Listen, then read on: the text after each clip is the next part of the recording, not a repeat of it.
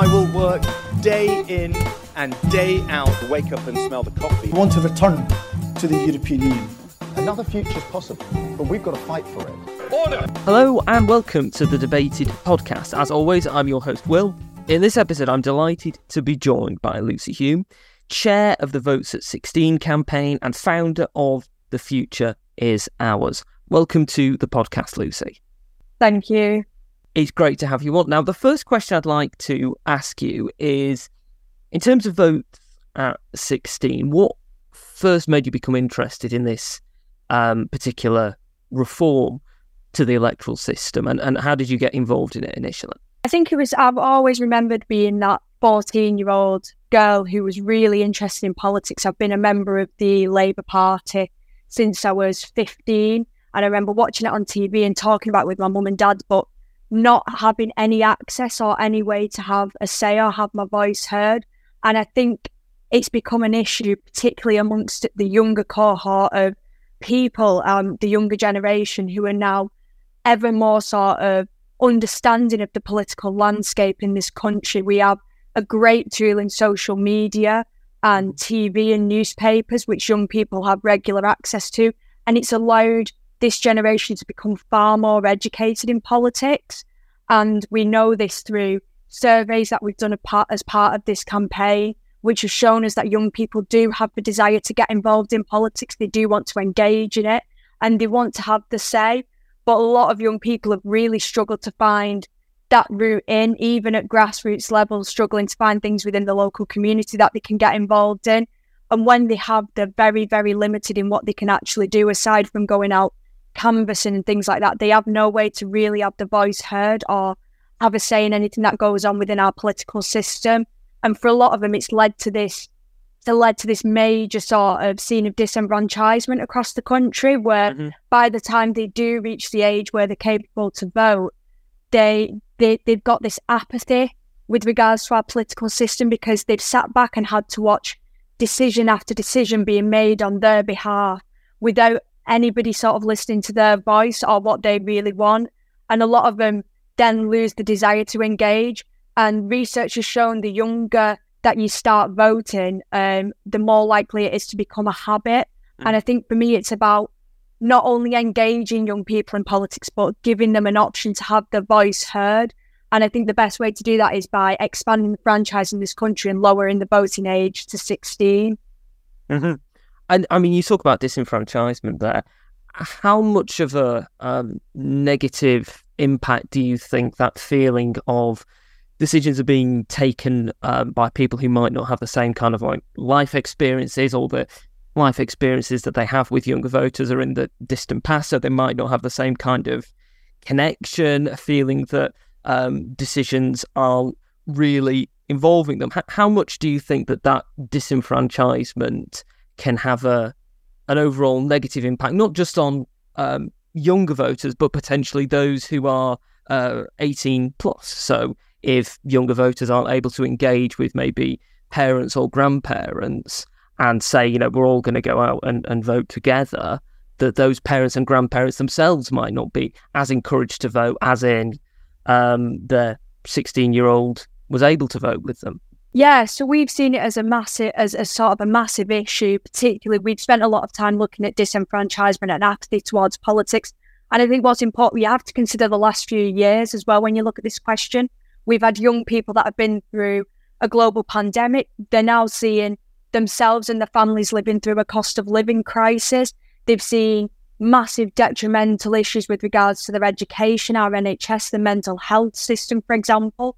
And these are all issues which are pinnately affecting young people up and down this country, but they have absolutely no say in it other than that uh, for a lot of them, they express their feelings through social media. I've built quite a big presence on Twitter in the last couple of months, and it's become a great tool to sort of connect with some of the young people that we wouldn't ordinarily get to speak to, aside from sort of the people who are already engaged within political groups. And it's it's concerning to see the issues that they're bringing up because you can clearly see through the things that they're saying that they have a very detailed awareness and understanding of the core issues that this country are facing.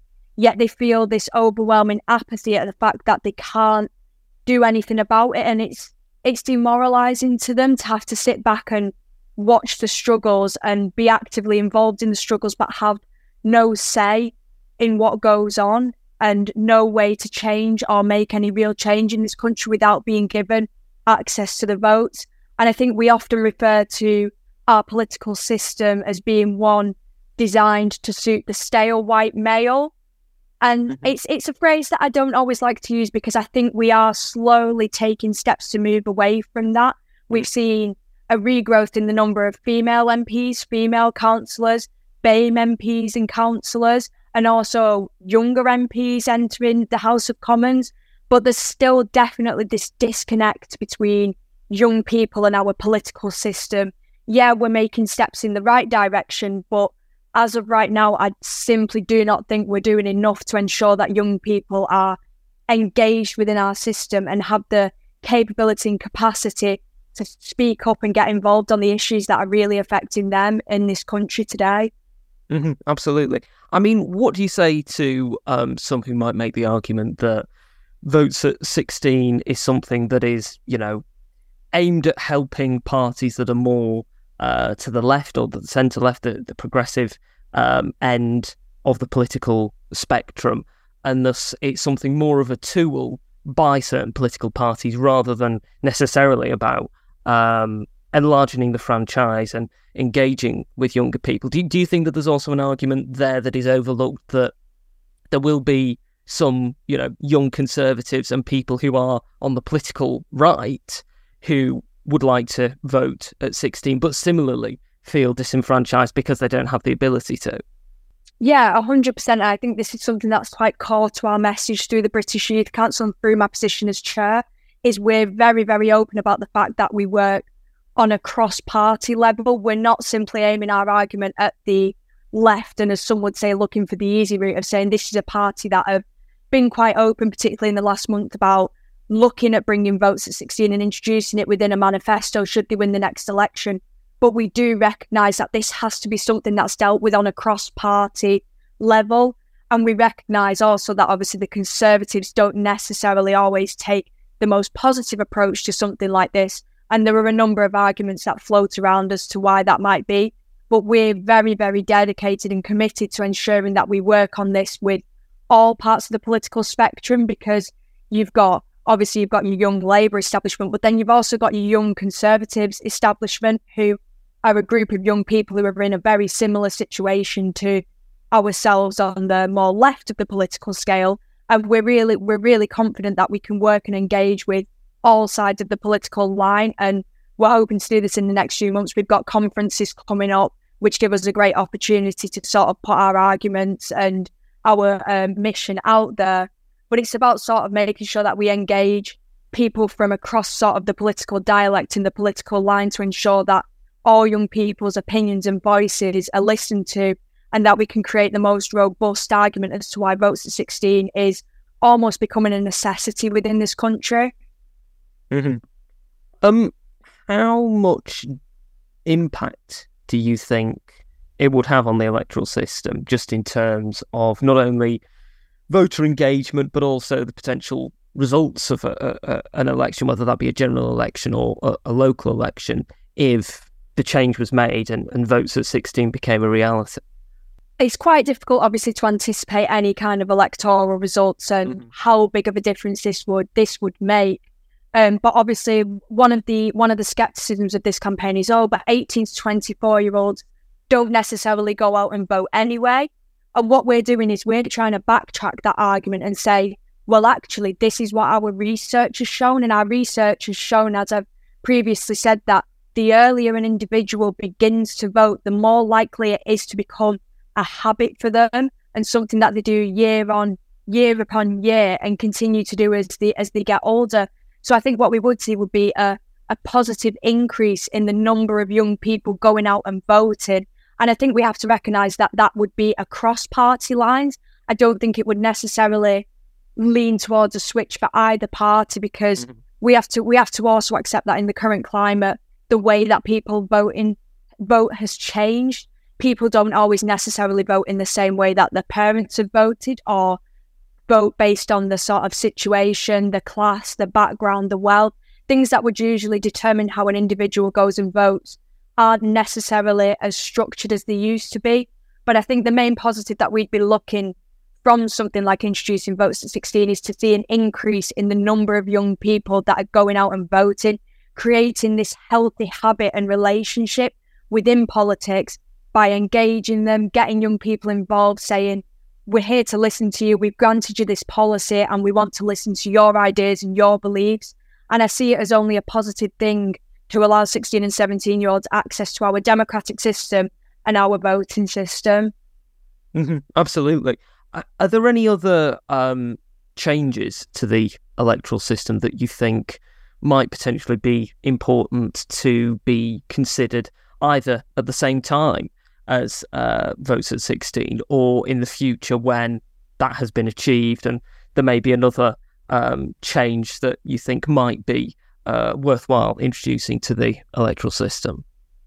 Yeah, hundred percent. I mean, our manifesto, it's often big doubt that oh, we just campaign for votes at 16, but our manifesto is actually very robust and very diverse in what we're looking for. Votes at 16 is the headline, it's the target, it's what we want to capture people's attention with, but we're actually also focusing on two other points below that, and that's education and access to voting. And as we're all aware, within sort of the last year, the Conservatives have put this limit on voting through the use of voter ID um, and voter ID laws in place. And we've researched quite heavily into this, both as, and I've done it as both as part of the Youth Council, but also separately when establishing the future is ours and looking at how voter ID laws actually limit young people being able to vote. And I think a key example of this is if you're over 60, you are able to use an Oyster card if you live in the sort of London region as a form of formal ID. Um, you can use an over 60s travel pass as a form of ID. Yet young people can't use their travel cards, can't use their student IDs as valid forms of identification. Yet I'm a student studying at university at the moment, and my my identification card has my date of birth on it. Mm. It's got sort of what I'm where I'm living and what I'm studying. Therefore, everything that a formal piece of identification would have because I think what we sometimes push to the side, and it's very easy to argue, oh, it's it, it's easy to get a driver's license or it's easy to get a passport. A lot of young people don't have a spare ninety pounds in the back pocket to go and put a passport application through, mm. um, and that's notwithstanding sort of the wait times on getting a passport as well. Driver's license, if you're not learning to drive, there's not really much point in you paying. I think it's about thirty-two pound these days to apply for a provisional license and then you have to pay a further fee then to get your official driver's license once you pass your test. So I think it's important to recognise that voter ID laws place not only a financial barrier in place of young people being able to vote, but also a practical barrier with them not being able to use things that are supplied to them for free, such as the student IDs and their travel cards. And when you look at this, you see sort of the gap between the old and the young, that it's appropriate and acceptable within one age group, but not for the younger people. And I think that ties in really well with sort of this systematic disenfranchisation that we see amongst young people in politics. Mm-hmm. How much impact do you think, in, in terms of um, voter ID, it's had on stopping people from engaging in elections? How much of a, a negative effect do you think it's had? We've, I mean, we've seen the statistics, and I think it was the, something that the Body Shop, who were a massive advocate for our campaign, have shared on Twitter this morning, looking at sort of how it's impacted different um, people from an ethnic minority background mm. um, and BAME people from going out and voting, and we can see that we can see the impact it's had there statistically. I think I've read things like upwards of ten thousand people weren't able to vote at recent local elections as a result of voter ID laws. And again, I take statistics with a little bit of a pinch of salt because it's it's sort of hearsay read through social media and newspapers, and obviously it's hard until we come up with official documentation to know how strenuous it actually was on stopping people from going out and voting. But I think we knew already that there was going to be an impact, particularly amongst disadvantaged communities, black and ethnic minority communities, the younger generation who often struggle to get access to formal kinds of identification. And I think it's about making sure we always talk about making democracy simpler, simplifying the system. to allow more people to engage and get involved. Yet we're slowly working our way through and putting more and more barriers in place, which are denying people what is an absolute right to go out and have a say in what happens within their country and within their government. Mm, absolutely. Um, I'd like to turn now to um, the future is ours, which I mentioned at the uh, start of the podcast. Um, you're the founder of. Um, could you just explain what the future is ours is? So it started off as a small solo project, um, again to tie in nicely with the education side of the Youth Council's manifesto. We want to ensure that young people have access to robust and routine political education within schools and looking at getting this included within the school curriculum um, as sort of a key point of moving forward and allowing votes at 16. But it was identifying little things from statistics that we'd taken, such as 66% of young people couldn't name a politician that they admired, which I think, given sort of the breadth of our parliament and the number of MPs and councillors and lords that we've got in, I think that was quite a shocking statistic and one that had stuck with me. And it was then that I realised that a lot of young people do not have access to basic political education, whether it be through youth groups within the community or within education. And for a lot of them, it's limited until they reach A level or even university level. So the initial idea was to set up a small workshop and essentially go into schools and teach the basics of politics to young uh, young people, within them building up through levels of sort of conversation and debate and getting to sort of an end of a session where they can all very confidently talk about the political system, naming key politicians, debating policy ideas, and so on and so on. And I ran the first session in mid July, just before the schools broke up, with a group of around 22 young people at my local high school. And to see the change from them from the start of the session to the end, to see how they came in with sort of little confidence to leave in confident and capable to talk about politics. And it it just it, it sort of cemented this idea of how important but also how fun and engaging and interesting political education can be. It doesn't have to sort of be this rigorous sit down and we'll talk at you for an hour and you'll get nothing out of it. We can create it to be this this fun and exciting and innovative thing where young people can learn in an environment that's engaging to them, but also massively beneficial because they come away with the skills to help them engage further within democracy and our, our parliamentary system. Mm-hmm, absolutely. I mean, why do you think that there has been perhaps a, a lack of focus on political education uh, in general, in, in terms specifically of the um, the school system? I think that's a question that's quite difficult to answer because, like I said, given the prominence of politics within our everyday life, you can pinpoint politics down to pretty much everything that happens within within daily life and life routines and education, your health services. It's it's all massively interconnected to our political system, and I think it's really it's really difficult as sort of somebody who's very engaged with politics to un- to understand the reasoning as to why young people aren't being taught about this. I completely understand the prioritization of maths and English and sciences. They've always been seen as very important and core subjects to education. But there's a clinical lack of life skills being taught within our schools, whether that's mm. regarding politics or further opportunities or CV writing. And something we've found through our own research um, we've now sort of expanded to it with a small team and myself and Antonia Shipley, who's another fantastic advocate within sort of young Labour and the Labour Party. We've noticed that particularly working class children in state education are more disenfranchised than their sort of privately educated counterparts with regards to political education and networking and CV writing.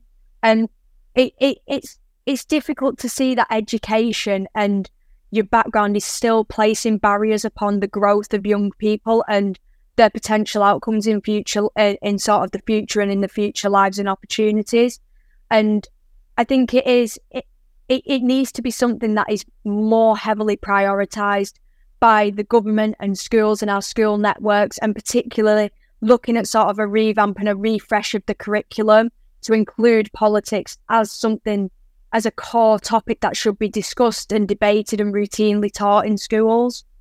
Mm-hmm. absolutely.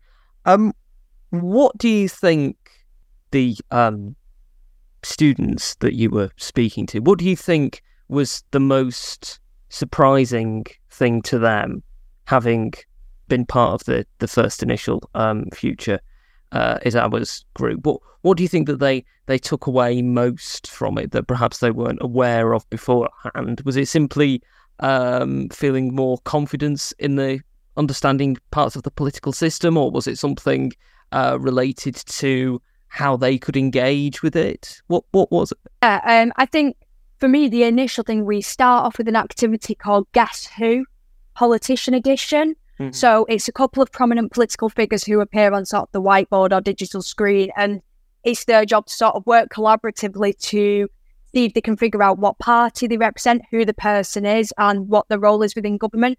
And I think for the lot of them, just as just starting off the session, they were hugely surprised by what they already did know. Mm. And it reaffirmed to me this idea that young people do know about politics and they do want to learn and engage about it. And it was really nice to see them already coming in initially with little confidence and thinking sort of, oh, who's this and who's that? And I don't know who this is. But then being able to work together as a group of 20 to name all of the individuals on the board. And it was even some that the teacher of the other teacher who was supervising didn't know either. They managed to get sort of the local MP, um, Ed Davey, Ed Davey, leader of the Lib Dems, Angela Rayner, Rishi Sunak, Boris Johnson, and they managed to systematically work their way around and name all of these politicians. And like I said, it just reaffirmed to me that young people do know about politics. And then we went on further into the session, and it was really great to hear them cohesively discuss politics and talk about it as sort of a group, but then also go on and be able to debate it and say, look, this is why I think you're right in this idea. This is why I think you're wrong.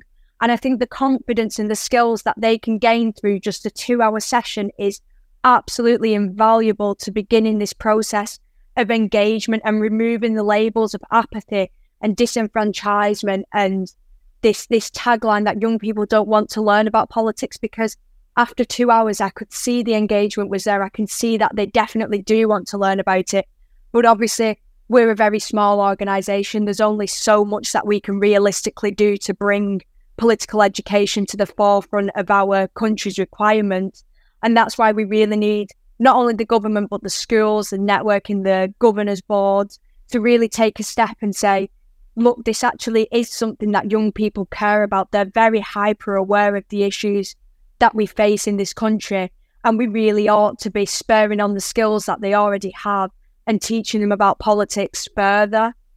We're coming towards the end of the podcast, Lucy. Um, thank you for taking the time to come on and speak to me. Uh, but I do have one final question for you. If you were in a room with the um, leader of uh, the Conservative Party, the Prime Minister, the leader of the opposition, leader of the Labour Party, and leader of the Liberal Democrats, who you've already mentioned, uh, Ed Davey, and you were to give them a, a pitch as to why they should work together to make votes at 16 happen now, what would you say to them to try and convince them that votes at 16 should happen right now?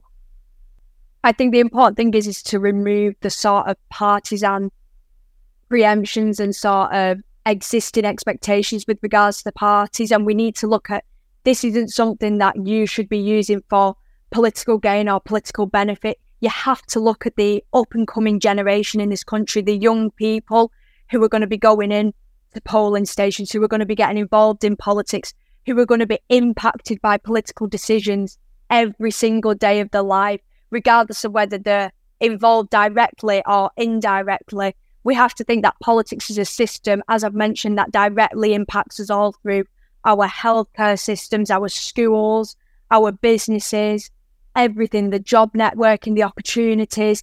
Politics is intrinsically inside of all of our lives. And I think we have to look at this isn't for any sort of political gain or benefit. This is for bettering the lives of young people within this country and ensuring that we don't create and even further develop this long, long-standing system of apathy that young people have towards politics we should be looking to engage the younger generation, to interest them, to get them involved, to even work with them on the lower levels through grassroots organisations and campaigns to ensure that young people have a voice within this country and a capability to have a say on the most important issues. So yeah, I think the important thing is is we we need to look at how we can approach this in a non-partisan way and say this isn't about bettering yourself or your party. This is about bettering the lives of the younger generation, young people in this country. Absolutely. Thank you uh, once again for taking the time to speak to me, Lucy. If people want to find out more about you, more about the organisations you represent, where should they go? Um, I have my own Twitter page. Um, it's at Lucy Isabel Hulme. Uh, the British Youth Council are very active on their website. If you just type in British Youth Council on Google, you'll be able to read about our manifesto, find out our petition. Um, the Body Shop is very active with the Be Seen, Be Heard campaign, um, targeting multiple different sort of trajectories of issues that affect young people in this country. And I would really urge young people, if you have an interest in politics, you have a desire to get involved, don't let anything put you off. Don't let anything stop you. Have a look at the British Youth Council website, see what opportunities are going within their youth action groups and forums, and get involved because you could really help to make a difference in the lives of other young people across this country. Fantastic. Thank you once again for coming on the podcast, Lucy. Thank you very much. Thank you for listening to this episode of the podcast. If you've enjoyed it, you can subscribe to us on iTunes, Spotify, Podbean, and Amazon Music. You can also follow us on Twitter, at Debated Podcast, like us on Facebook, Debated Podcast, and if you'd like to get in touch with us, whether about appearing on an episode of the podcast or commenting on an episode that you've listened to, you can do so at thedebatedpodcast at gmail.com. Thank you for listening. I hope you listen to the next one.